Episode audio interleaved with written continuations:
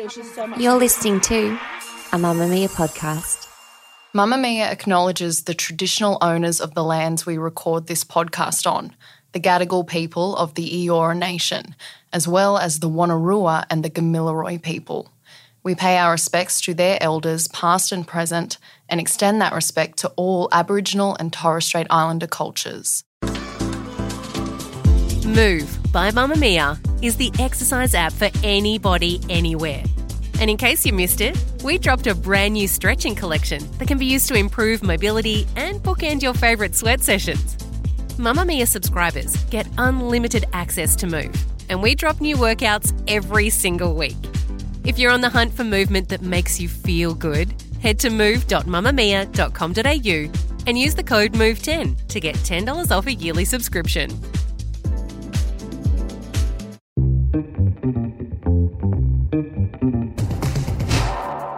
From Mamamia, hi, I'm Emma Gillespie. Welcome to the Quicky, getting you up to speed daily.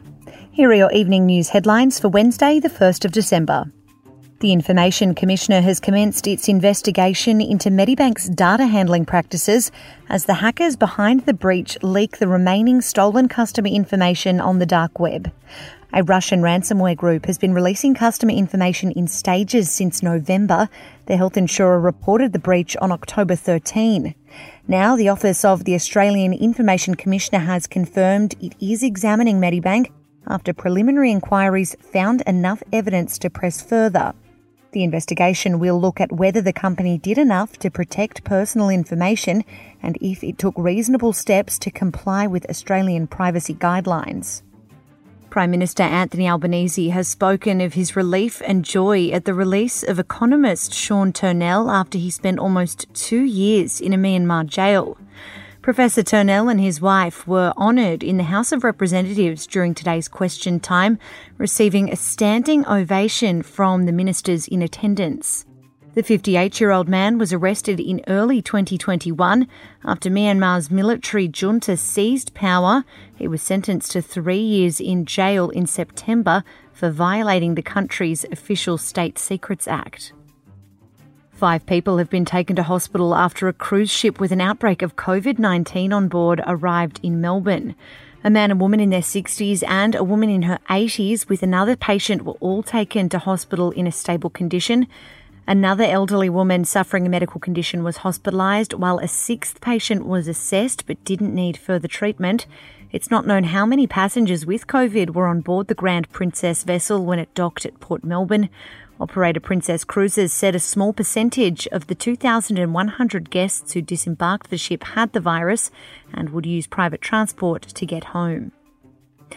Hundreds of accounts being used by overseas criminals to transfer money from Australian child victims of sexual exploitation have been frozen by police and the anti money laundering watchdog. The Australian Federal Police says the 500 bank, financial service, and cryptocurrency accounts were used to transfer funds from victims, mainly boys aged between 15 and 17, to criminals offshore. Offenders posing as minors online first coerce children into sharing naked images and videos of themselves before threatening to share that material publicly or with the victims' friends and families unless they can pay them. The AFP say they are extremely concerned about the surging new trend of offenders profiting from victims, which has been linked to self harm incidents in Australia and overseas.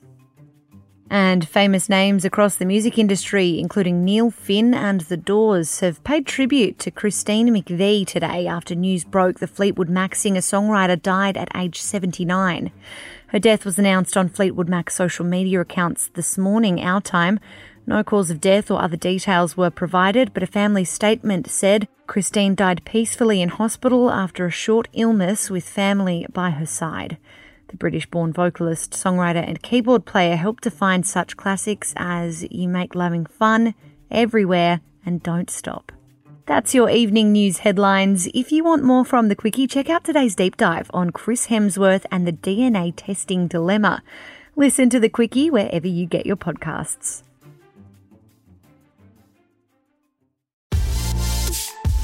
Mamamia subscribers, you've been asking and we've been listening. Now you can get all of your exclusive subscriber audio on Apple Podcasts. That includes everything from bonus episodes of your favourite pods to exclusive segments to all of our audio series. To link your Mamamia subscription to Apple Podcasts, open the Mamamia Out Loud page in your Apple Podcasts app and follow the prompts, or head to help.mamamia.com.au.